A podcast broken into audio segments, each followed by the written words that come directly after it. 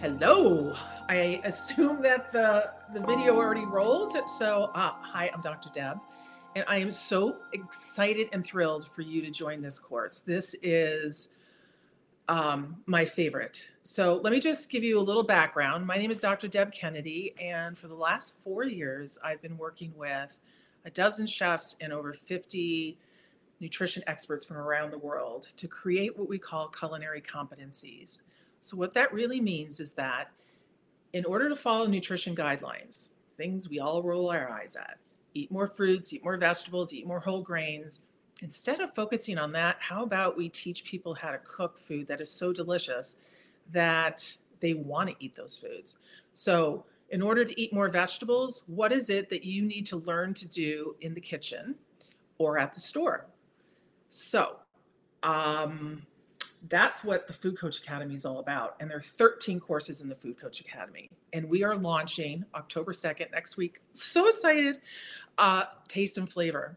And that's what you're joining me here today is to find about taste and flavor and why it's so incredibly important when following a healthy diet. You're going to learn things that you didn't know you didn't know. So, for instance, I'm a PhD in nutrition, have been for a while, started cooking at the age of four, was a chef in Canada and the US and if you asked me if taste and flavor were the same same thing, I would have said pretty much not at all. And you're going to understand why that is.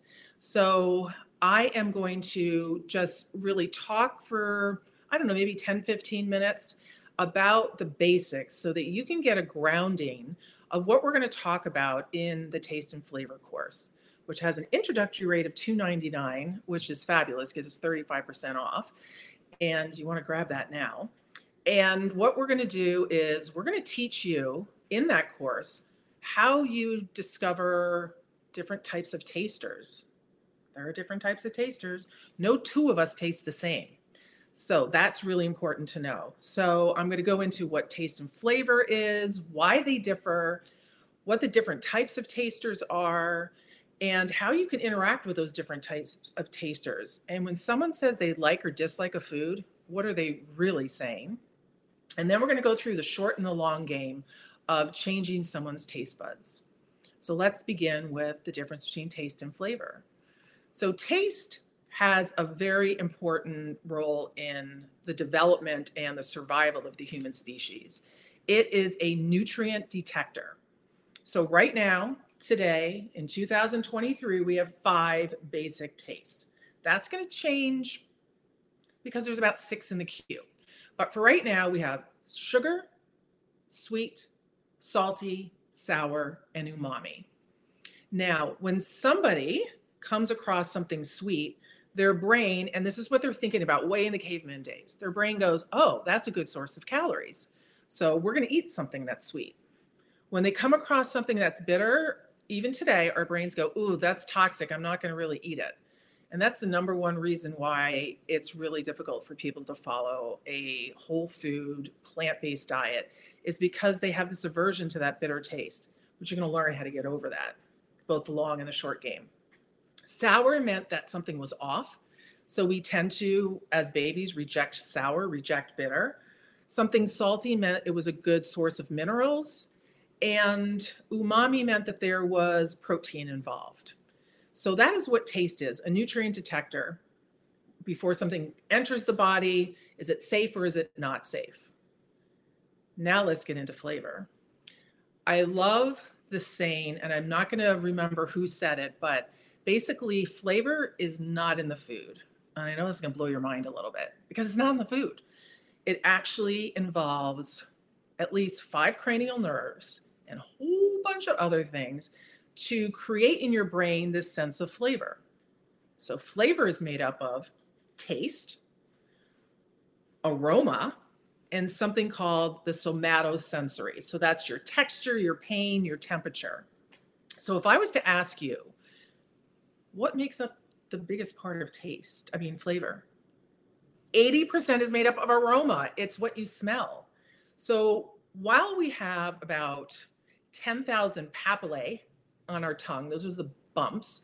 Within each, there's two to 7,000 taste buds, but we taste five tastes. It would be pretty boring if that's all there was, five tastes. But in the back of our palate above, we actually breathe two ways one through our nose and one through the back of our throat. And on the top of that palate is this itty bitty little bitty, it's called the olfactory epithelium. It's two centimeters by two centimeters. And that's my favorite part of the whole entire body because in it, there's six trillion odor receptors. And that is where the taste mixes with the, the odor of the food, and you get more than hundreds and hundreds of thousands of flavors that are possible. And that's why we don't get flavor fatigue because we combine the aroma with the taste. So you can understand why, if someone has trouble smelling, why they'd have trouble eating. And that is because the aroma makes up a huge part of flavor. Now, as I said in the beginning, no two of us taste the same. No two of us. And this is really important especially if you have kids, right? Or you're feeding other people and you're just thinking they're making it up, right? It doesn't taste bitter to you. So why is Junior saying, oh my God, he's spitting it out thinking you're trying to kill him, right? It's not because of that. Junior's probably a super taster. So we have different types of tasters. The first one is a super taster. And that doesn't mean you're better than everybody else. It has nothing to do with that. I know super's in the word, but a super taster means that you can taste prop, which is propylthiouracil. It's a chemical. And it just means that when you try that, you either don't taste much, taste a little bit bitter, or it's so bitter that it you want to spit it out of your mouth. Right? Now, a super taster is somebody who tastes that very strongly. Now, you don't need to use prop to, to tell if somebody in your family is a super taster. Give them a glass of tonic water. I do this all the time. In my many talks. It, it's like a third of the room thinks I'm trying to kill them. A third of them are like, oh, that's not too bad. And a third of them are like, it just tastes like water. And what we know with the bitter taste, and I'm going to go back to healthy diet now because that's what this talk's all about. That I said the bitter taste is really what makes a lot of people avoid vegetables. And that's because vegetables have these phytochemicals in them that are bitter. Now, you can do several things you can breed vegetables that aren't bitter anymore. Let's follow that logic here. That doesn't make sense. So you're going to breed them so they don't have as many phytochemicals, but phytochemicals are the superpowers and that's what you need. Nope, we're not going to do that, right? But what we do know is there's some culinary techniques. So with that tonic water experiment, if I ask somebody to add a little bit of salt to their tonic water, it would bring down that bitterness significantly. So bitter plus salty equals sweet. And those are some of the things you're going to learn about in the taste and flavor course. The three other kinds of tasters, we have what's called a sweet liking status. And some of us are super likers. Some of us are okay with sugar, and some of us don't really like sugar too much. What we do know is that those that are very sensitive to sugar eat less of it because they don't need as much to get that perception of sweetness. And those that are hyposensitive to sugar, they, they need a lot of it, will tend to eat a lot more sugar. And we actually see the same thing happening with fat likers. Yep, they're called fat likers. And I know someone in this queue actually asked about is fat addictive. I'm getting to that, but it is. Um, so there's the fat, fat hyposensitive and hypersensitive, and the same thing applies. Those that don't taste fat very well, they're hyposensitive to fat, are going to eat a lot more of it, and they're shown to have a higher BMI. Those that are very hypersensitive to fat tend to eat a healthier diet and have a lower BMI. And then the last one is Are you a thermal taster? So I actually have an ice cube here to make my point. If you take an ice cube, excuse me, and you roll around in your tongue, and you can taste sugar sweet, sour, salty on your tongue, you are a thermal taster. And what that means is that you're more sensitive to tastes. Completely different than being a super taster. A thermal taster is different. So if you're feeding a picky eater, that's a good thing to know. If they're a thermal taster, what you can do with bitter taste is you can lower the temperature or increase the temperature to lower than the amount of bitterness that comes through. Or here's the trick you can drink cold water right before or hot water right before you eat your vegetables. A tip. You're welcome. So we have these four kind of tasters. We know the difference between taste and flavor. And now we're going to learn about taste preferences. A lot of people say, I'm born, I was born hating this or loving that. Um, and that's not necessarily true. You're actually born preferring sweet, avoiding bitter, rejecting sour. Umami's kind of, they're not really sure. And but with salt, around three months of age is when you t- you develop your ability to taste salt. And when babies are given that at three months, they tend to then like the salty water better than the plain water. So you're you come in learning these with these innate taste preferences. But as I always say, it's not the end of the story, it's just the beginning. There's a lot of things you can do for somebody who dislikes bitter or whole grains or whole vegetables, a plant-based diet, to a place where they actually like it. And in order to tell you how to do that, I want to spend a minute on what is liking. So, in my background, I worked with kids for over 25 years, right? And a lot of the times they would say, I don't like that. And especially if mom or dad was around, they knew how to get to mom or dad. And they would say, I don't like this. Or, and mom would say, Well, he liked it last week and he doesn't like it this week. I don't get what's going on. So, I always say, Why don't we think about taste of liking on a scale of one to 10. One is I really hate it. You make me you make me eat cream corn is coming right back at, at you. True. To 10, I love it so much. Those that would be candy for me. You don't have to push it. I'm gonna like it. So on the scale of one to 10, there's this sweet spot between like three and seven. You don't have to push foods that people like on a seven, eight, nine, 10 scale, right? You do, however, need to work somebody up from like a three, four, five, six. With a zero and one, leave it alone. Do not zero, one, two. That's called a taste aversion, and you want to stay away from those. You never, ever, ever push those foods. It can take us a dozen times to learn to like a new food. You can, you can train your taste buds to learn to like a new food.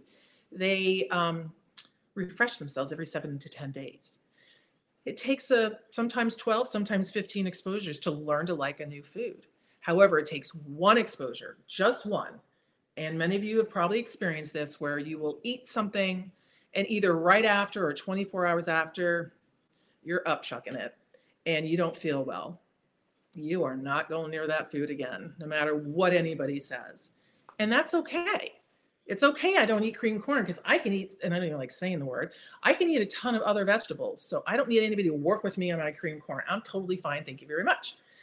So, with learning to change someone's taste buds, we have the short game and we have the long game. The short game is the culinary techniques. So, like I alluded to, you can work taste on taste. Bitter, salty equals sweet right? Salty enhancing certain flavors, sweet enhancing certain flavors. And in the course, we go through what those combinations are to change the way the food tastes. So I'm going to give you an example. I'm going to use broccoli again because a lot of people have a problem with broccoli. It's super good for you though. So if I give you just raw broccoli, not many of us like it that way unless it's dunked in some creamy sauce. But if I steamed it and gave it to you, you probably still wouldn't like it. If I added soy sauce on it, you would like it more than you dislike it. Now, what if I toss that broccoli in some olive oil with some other vegetables and I roasted it in the oven? Well, what's going to happen is it's going to caramelize, it's going to bring out the sweetness, and you are going to be like, Where have you been my whole life? Roasted broccoli, I love you. So, there are culinary techniques to get you to move yourself or clients along that spectrum. The long game is really about, and I knew someone was going to ring the darn doorbell, but I'm going to ignore them. So please. The long game is really about um, repeat exposure over time. I'm going to go on a tangent for a second. I have spent the last 20 years studying how people learn and how they make behavior change. So, how they learn when you look at schools, kids learn in different segments. I call them modules. So they're learning spelling at a totally different time than they're learning history or math. And each year they go up a level. So if I told you, eat a healthy diet, guess what? I'm asking you to do over 160 different things at once. And I know you make about 220 food decisions a day. Well, you're going to implode and hide under the couch. Who wouldn't? But if I said, okay, this month, all I want you to work on is you you choose. Is it going to be vegetables, fruit, grain, salt intake, sodium, beverage, dairy, protein, fats, and oils? You get to pick just one. And I've done experiments with this. And boy, oh boy, does it work. Because what it does is ask you to focus on just one thing at a time. And the food coaches in the Food Coach Academy are going to learn how to do this really well. So when you're working with somebody else or yourself, just pick one topic and give yourself a month to work on it. I have kids that visibly shake when they see a new fruit to actually eating two fruit a month. I mean, a week, over a month's time, because you get to play with your food. And we all love playing with our food. You get to touch it, smell it, try it, try different recipes. If you eat no vegetables right now, well, your first week, how about looking at recipes and maybe touching some vegetables and maybe trying a bite of one? And you work your way up to actually eating a serving of vegetables. And then you gain such a sense of accomplishment. And I can tell you this all right, years on after four years, 50 plus experts going through about 3,000 references, I can tell you this for all certainty in the culinary medicine textbook process. Every little step you make makes a difference in your body. You don't need to totally change your whole entire diet to get healthy. It's a journey. Each step you take is going to have a nice effect, a healthy effect in your body, and you're going down the path towards health. So it doesn't have to be an all or nothing. And I think in our environment, we always think it has to be an all or nothing. So that is my fast talking New York way of giving you background on taste and flavor. And the other courses, each one of those modules I discussed is a different course. You're going to learn all about vegetables. You're going to learn all about uh, fruit. You're going to learn all about grains and it's 13 courses and it's going to change your life and it's going to help you change the life of those that really need to eat a more healthy diet. So, with that, I've noticed that there are a bunch of questions coming in and I am going to start answering them. And I have my little pad and paper in case I don't know the answer to something and I will get back to you. All right. Irene, can you discuss umami, what it is, and how to add it to dishes? Absolutely. So umami was the last of the fifth taste to be added as a basic taste. And umami means savory.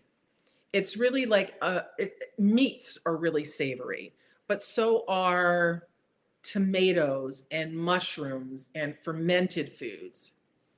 To be technical, umami means that you have either glutamate, inositol, or something called glycate in the food, which then attaches to the receptor. You don't need to know any of that. All you need to know is there's something, mostly glutamate, that attaches to the taste cells that brings on this umami flavor. And boy, does it increase the palatability of your food.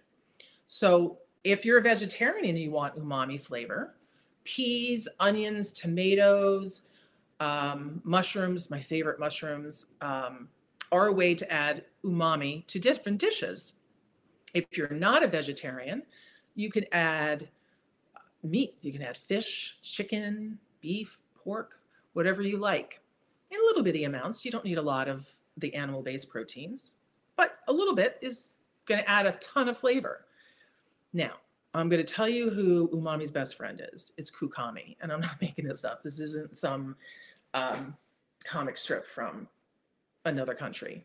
Kokumi, their thinking is another basic taste, but it's really not. It's a companion to umami. And kokumi is the mouthfeel. It's like this fullness. And kokumi is in things like shrimp paste or soy sauce and fermented foods and alcohol. So when you pair those two together, boy oh boy, do you get an explosion of flavor in your food. So, Irene, I hope you try some of these things and let me know how they go. All right. Is the taste and flavor course the first in a series of Food Coach Academy, and how many series involved in the entire Food Coach Academy course curriculum? Really good question. And I get this question a lot because I intentionally made this course, the Food Coach Academy.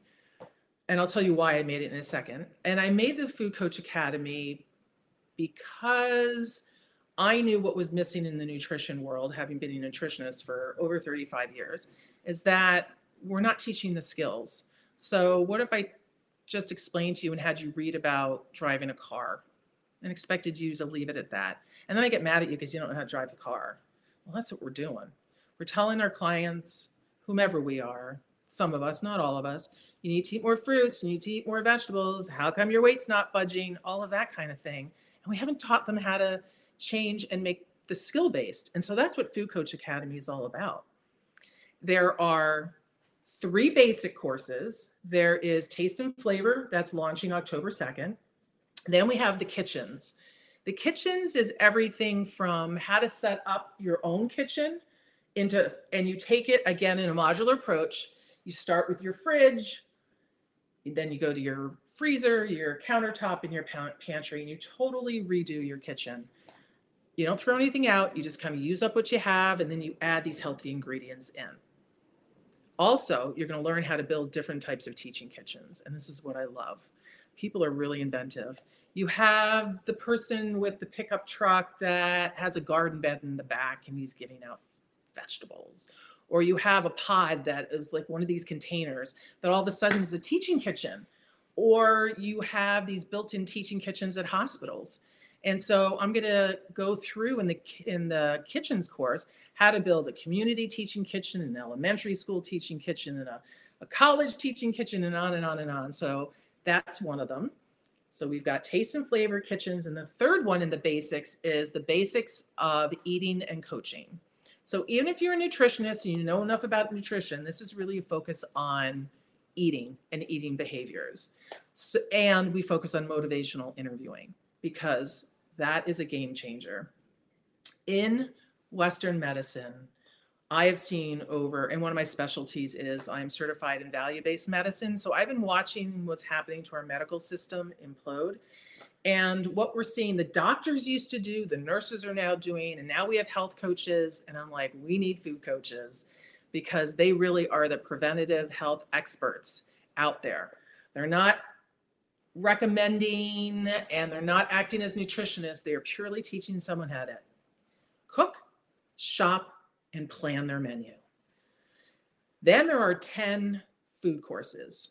We've got fruit, vegetable, grains, fats and protein. We've got protein animal source, protein plant source, dairy, beverages, sodium, and salt. Each one is a super duper big dive off the diving board into how do you define it? How are we doing? Um, are there med- medical interactions? Is there medicine that you can't take when you're eating certain vegetables or fruit? Yeah, there are. Um, and what do you need to learn to do in the kitchen in order to eat more vegetables, eat more fruit, eat more whole grains, et cetera, et cetera. So that is what the Food Coach Academy is all about. It's coming early in 2024. And I couldn't be more excited because, like, really, I'm going to get really real right now. I've had three cancers in my life. I was given two weeks to live in my 20s. And I know the power of food, and I want to share it with everybody because you have the power to change your life and you have the power to change your community and the planet by your food choices. My dream is to create a tribe of food coaches, I call them food warriors, who are out there getting to those that are underserved and getting them back to their roots, their cultural heritage, bringing back cooking. I think that's going to heal the world in a way that we really need right now. Good question, Teresa. All right. Rick is there a book or website you'd recommend to learn and understand about spices? Yes, the Food Coach Academy. In the basics, we talk about that. About a website or a book, there are a couple of things. I, you know, I spent some time like, hurry, oh my gosh, I got to give them a list. I don't have one, to be honest with you. There are so many And depending on your taste palette, what do you prefer? Do you prefer vegetarian type meals? Do you prefer Asian, Middle Eastern, African? All of that. And just kind of start with let your taste buds lead the way and kind of start there. You will learn in the basics how to bring spices back to life by toasting them and blooming them, and how to build your own spice blends. Spices are definitely one of the biggest tools food coach is going to learn to increase the flavor of a food. Because if we can't make healthy food as flavorful as we can buy in the store, those hyper palatable foods that provide so much taste and flavor that we end up getting addicted to it, but we don't get any of the nutrients, then we're not really doing anything. So spices are essential. So thank you for asking that, Rick. Karen, do human beings naturally crave fat or is it learned taste after having it? So fat is one of those half a dozen, maybe it's a basic taste, maybe it's not, that's coming up. And there's a lot of research on it. So we don't really know if it's a if it's a learned response, note, I'm going there in a minute. I'll say that.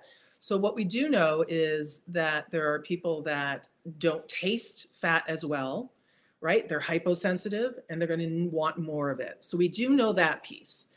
We do know that when you look at the data on food addiction out of the Yale, um, they did a food addiction scale and they looked and saw that 15% of people actually have a food addiction. And what they're addicted to is sweet and fat. Um, and that these foods, these food ingredients, actually release dopamine and opioids in our brain and can cause addiction. I think what we're really addicted to is these hyper palatable foods. We, they're also known as hyper processed. So when you take a food and you process it to the point where you can caulk your walls with it, then you gone a little too far. And we've got these scientists knowing where this bliss point is. So they know if they put this much salt, you'll eat this much. But if they add sugar to the salt, you're going to eat this much. So they're knowing how to play with your taste buds. And what I can tell you is that even if you're used to eating a lot of hyper palatable foods, when you come off of them, just like you're coming off of something else that you're addicted to, you're going to go through a period that's not comfortable. Then you're going to reset your taste buds and you've got a new chance. Whether that works the first time, second, or third, it is possible to learn to like it, to learn and prefer a diet that's lower in fat and not hyper palatable. And again, that's the reason for the Food Coach Academy. Gabriella can you suggest how to build flavor in a salt free diet? Maybe some sources of recipe for a salt free diet? Kind of hard to have a salt free diet, but a low sodium diet, absolutely. And if you don't know about the DASH diet, um, that is something that you might want to look up um, D A S H. But there are, hmm. and also get Samin Nosrat's book, Sugar, Salt, Fat, and Heat, right? The number one, if I was to ask you all, I wish we had a poll. I'm going to ask for polls next time. If I asked you where you think you got most of your salt from, I think a lot of us would say the salt shaker. I add too much salt to my food. We're back to the hyperpalatable foods, people.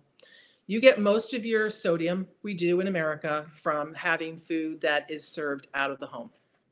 It's when you buy a rotisserie chicken, it has a ton of salt added to it. When you buy a something in the supermarket that's a pre-cooked meal, it's going to have more salt in it than you would add at home. And the fast food restaurants and restaurants are going to add a lot of salt because it's a really cheap way to add flavor. But you're going to be experts in taste and flavor. Absolutely. And you're going to learn how to add salt at different points in time so you don't have to add a lot of it. Here's a really cool fact. If you wait to the end of cooking a meal to add your salt, you're going to need a lot of it versus if you added it throughout the cooking process. So, flavor, if you want to go super duper and you don't even want to add any salt to your cooking, we have other culinary superheroes.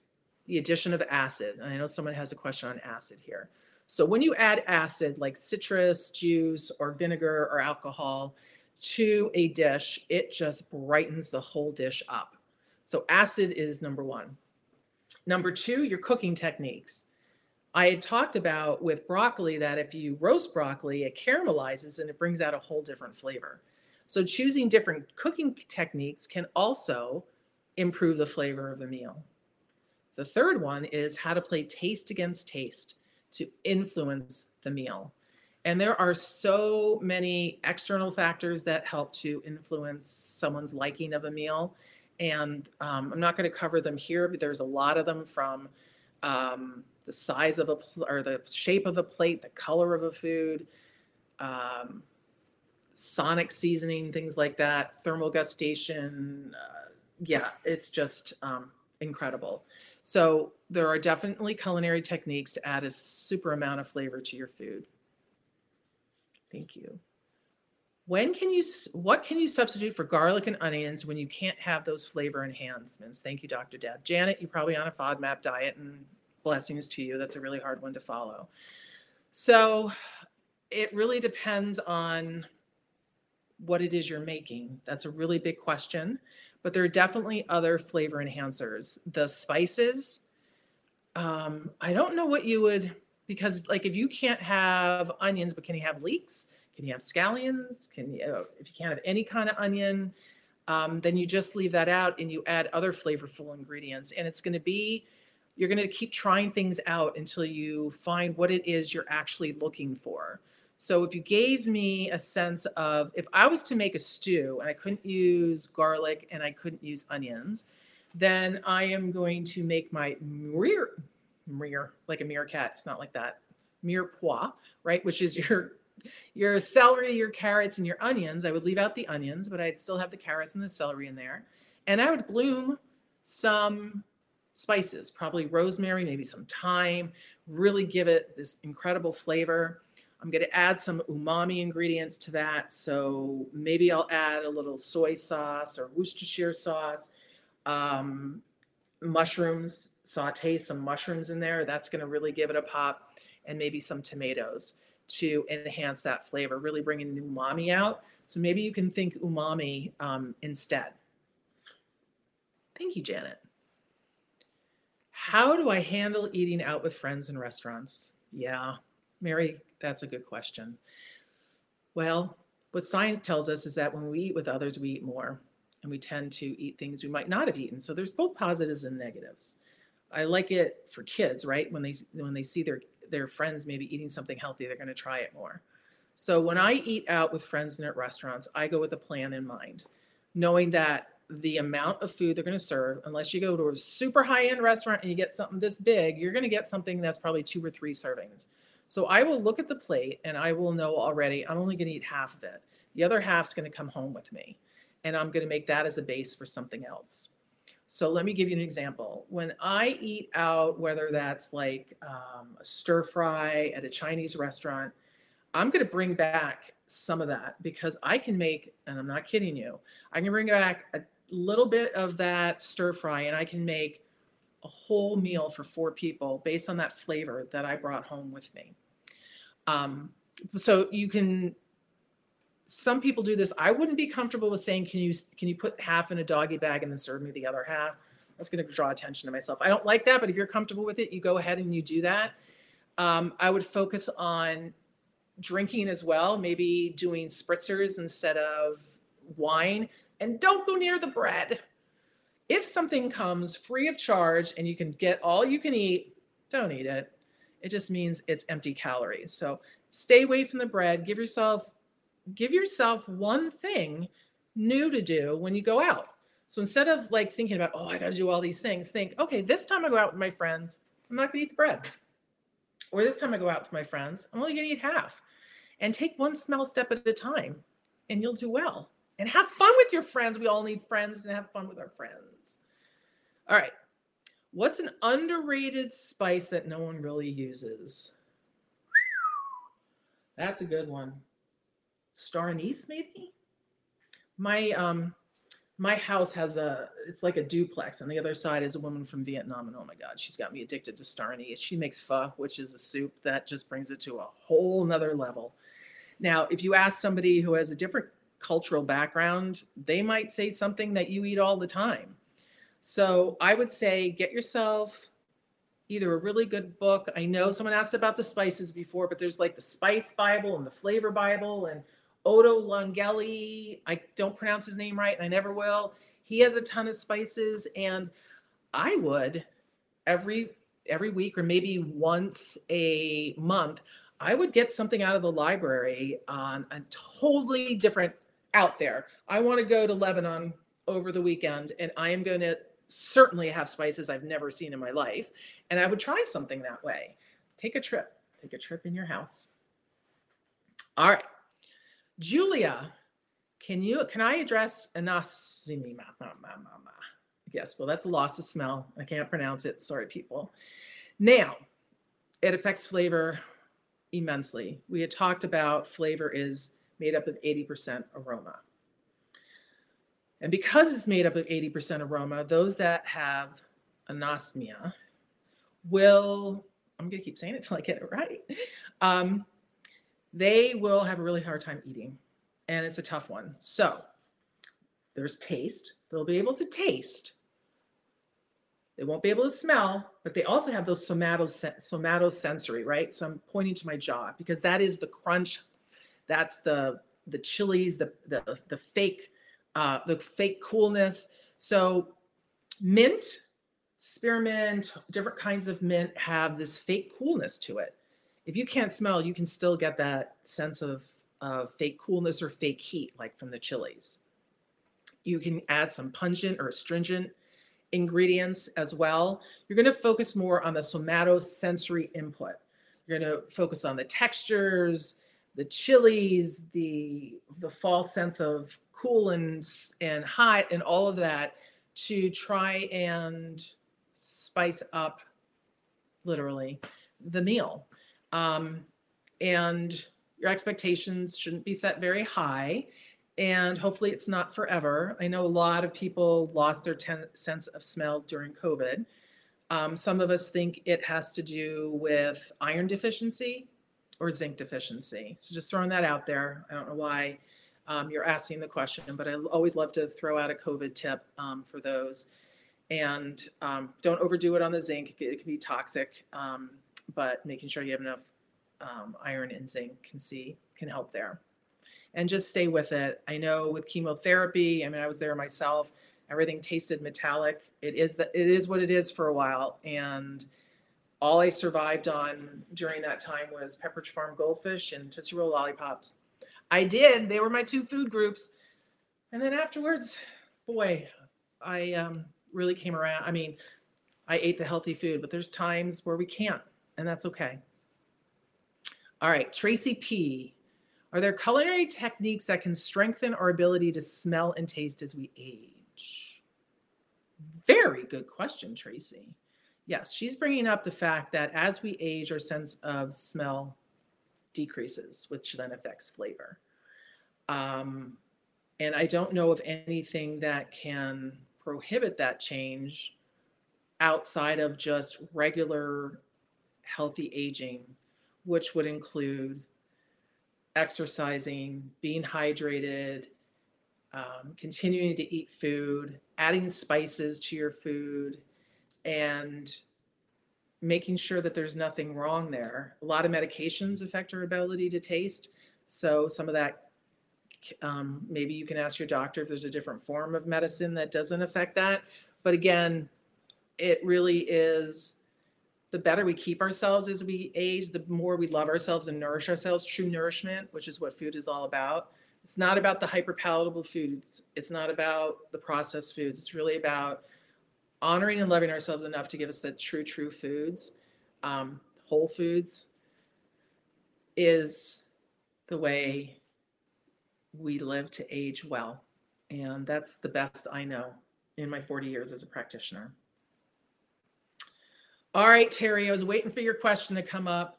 Um, I sometimes overdo the adding of citrus. Would it be better to not zest but rely on the juice? It depends. So I'm going to give you an example. I'm giving you some homework, Terry. So you're going to make a fruit salad and you're going to add just a little bit of, you're going to cut it and put it in two bowls. And you're going to add a little bit of either lime or lemon juice, just a little bit. Start a little. You don't have to do a lot. If you're adding too much, you can always add more. You cannot add less. And then on the other one, add a little zest. Because to me, for my palate, they're two separate different things. When I add juice, lemon or lime juice to my fruit salad, it improves the taste. But when I add zest, it does something to balance it. It does something completely different than it would if I replace the zest for the juice. For me, there's well, I mean, there's both a texture thing, but there's also it registers differently on my tongue. So experiment with that yourself and see how that helps. All right. Hope that helps. Deborah B. Hello, Deborah. Another Deborah. The most difficult meal of my day is breakfast. I have made different tofu scramble. I would like some ideas for quinoa for breakfast. Did you know that are, I'm going to answer your question, Deborah.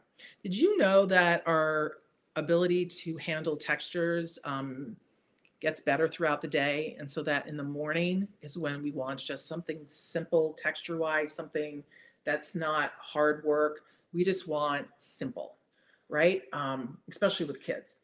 So the tofu scramble, that's nice and soft and um, and you, I mean, the tofu dish could also be super good.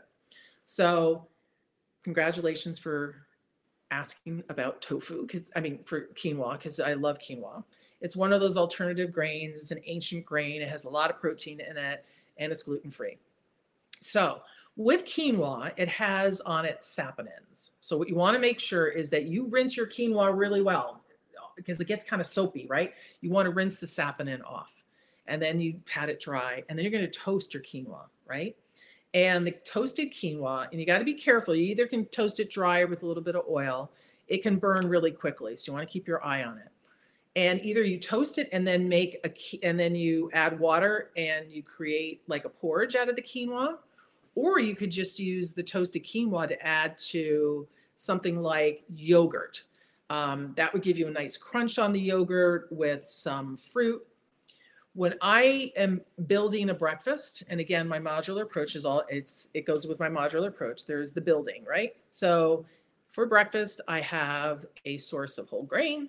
That would be your quinoa. I've got some protein there. That would be your yogurt or your tofu. I got fruit there and protein, carb, fruit. You've made yourself a really healthy breakfast. Um, there's a lot of things you can put on a quinoa bowl. You can add coconut flakes and dried fruit and maybe a couple of chocolate chips in there. Uh, there's a lot of things you can do with quinoa for breakfast. So enjoy.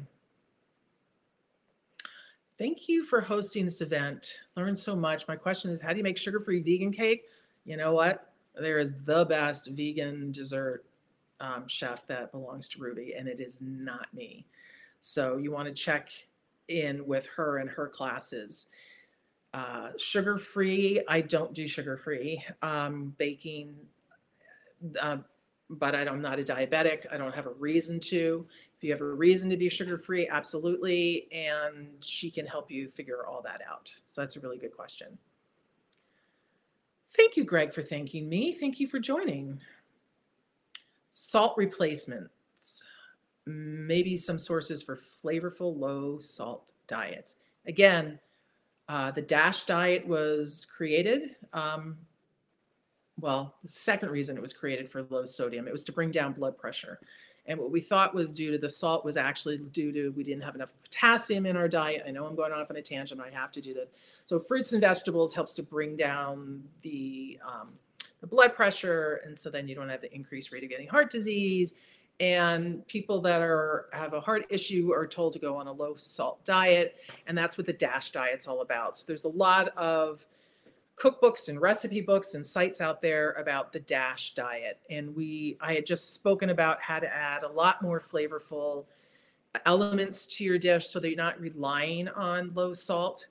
Um, you can have a robust diet and a, a very varied diet and not have to rely on salt to flavor it. Can I talk about the SOS free diet? Estella, what the heck is that? I always learn something new. Stella.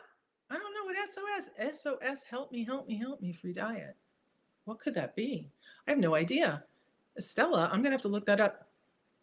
Sugar, oil, salt. Sugar, oil, salt.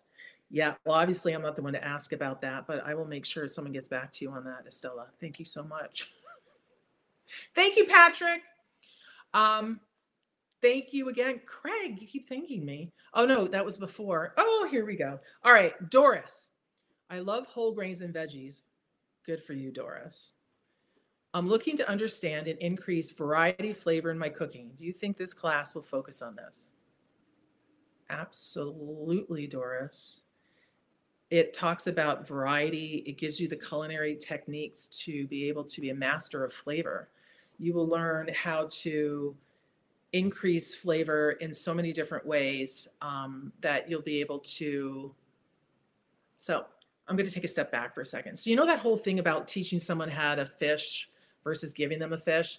This is what this is all about. I'm teaching you the basics of how to create flavor so that you can create flavor no matter what's in your kitchen or that you find at the grocery store. That you learn these rules so that when you are cooking, you know how to make substitutes. That's why in this whole Food Coach Academy, I don't focus on providing you with a recipe because to me, I find that can can be elitist. I'm asking you to go out, buy some things that you might not ever use again, as opposed to saying, okay, to build a breakfast, you need a grain, you need a source of uh, protein, and you need a fruit. You choose based on your palate what you like, what's in your fridge, and what you can afford, and you build your own. So that's what this is really all about. So, yes, Doris, I hope you join us. I'd love to see you is there a prerequisite for taking courses on the Food Coach Academy next year? I'm a healthcare provider, but not a nutritionist. RD Miranda, I created this for you. No, there's no prerequisite besides graduating from high school. I did this intentionally because there's a lot of us out there that are looking for either a new job or, um, and my whole thing about like culinary medicine is you don't have to be a doctor to do it. You don't have to be have a higher degree to learn how to cook. We've been cooking for a million years. We've just lost the art of cooking. And so, no, you bring yourself, you bring your tongue and your courage and and your ability to share with everybody what you're going to make in the class. So no, you don't have to be a nutritionist or an RD. Although you are all welcome who are nutritionists and RDs. All right, Cynthia, you guys gonna have to wait a second. I gotta get a sip of water. An hour's a long time. All right, Cynthia. Hmm. My intro information was wonderful. How very helpful, especially the one at a time at the end. For me, it enhanced taking the pressure off of being afraid of not doing it right. Oh, Cynthia, yay. No. It takes practice. The best chefs are the ones that fail the most, right? They are brave enough to try new things. And just taking one step at a time, holy moly, that's what that's what life is all about and I say with nutrition, like a lot of people come to me, and um, yes, I've worked with a lot of people with cancer in my career. Not them, not them, because they are they are in need right now of a change. But those of us who got to a place that we don't like, we might not like what we're eating, we may not like how we look or our weight, or or that we have pre-diabetes or whatever it is. It took you a long time to get here. So let's we have some time we have some time to take one step at a time and support each other and learn what we like who knows i mean some of us know what we like but we don't know what we don't know right? I didn't know that i like star anise and i certainly didn't know i like brussels sprouts. So i went to cat cora's restaurant and i was like oh my god you had me brussels sprouts. Right? There's just we learn we learn together. Okay, April, thank you so much. Eliminating salt, oil, and sugar from your diet, not adding while cooking or to your plate. Okay, so I know that there are proponents out there that um, that go full turkey that way, and I I do not go that far. Um, some people need to go that far, and that's not for me to decide. So if you are tips for being on an SOS diet would be to learn all the different other ways. So you're taking out the salt and the sugar out of the culinary techniques to improve, but there are other culinary techniques. There's the, the, spices, the way you cook food, and how you play taste on taste to make an SOS diet um, more palatable for you. Rebecca, this is absolutely fascinating. I already have my gastro doc interested in what you are teaching, perhaps a future source of customers. I'm excited. Thank you, Rebecca. Oh, I love it when a gastro doc gets involved because they're all about the gut. And what's in the gut? Food. Food gastro docs. You need to be interested in food. All right. There's one other question here. When you make a dish and taste it and know it just needs something else, how do you determine what that something else is? Well, I know through doing this work that it's going to be one of a couple of things. It's going to be, I need to add some acid. Again, you know what? Um, I'm going to mention it again. Um, Nosrat's book, Sugar, Salt, Fat, Acid, right? So salt enhances the taste of food. So if I taste something and it's not salty and it just needs a little something, I will first add acid just to see how that brightens the dish. So that's either a little vinegar, flavored vinegar, some lemon juice, lime juice. When I started making, um, after I started learning all this new stuff, um, I started adding like lime juice to my chicken broth. oh my god, it. I'm sorry, I sounded like a chicken. Um, it was amazing. And if it's not acid, I'll add a little acid. If it's not acid, I will uh, maybe sprinkle some salt in that and see does it need salt, or is it just like needing something with texture? Is it missing texture?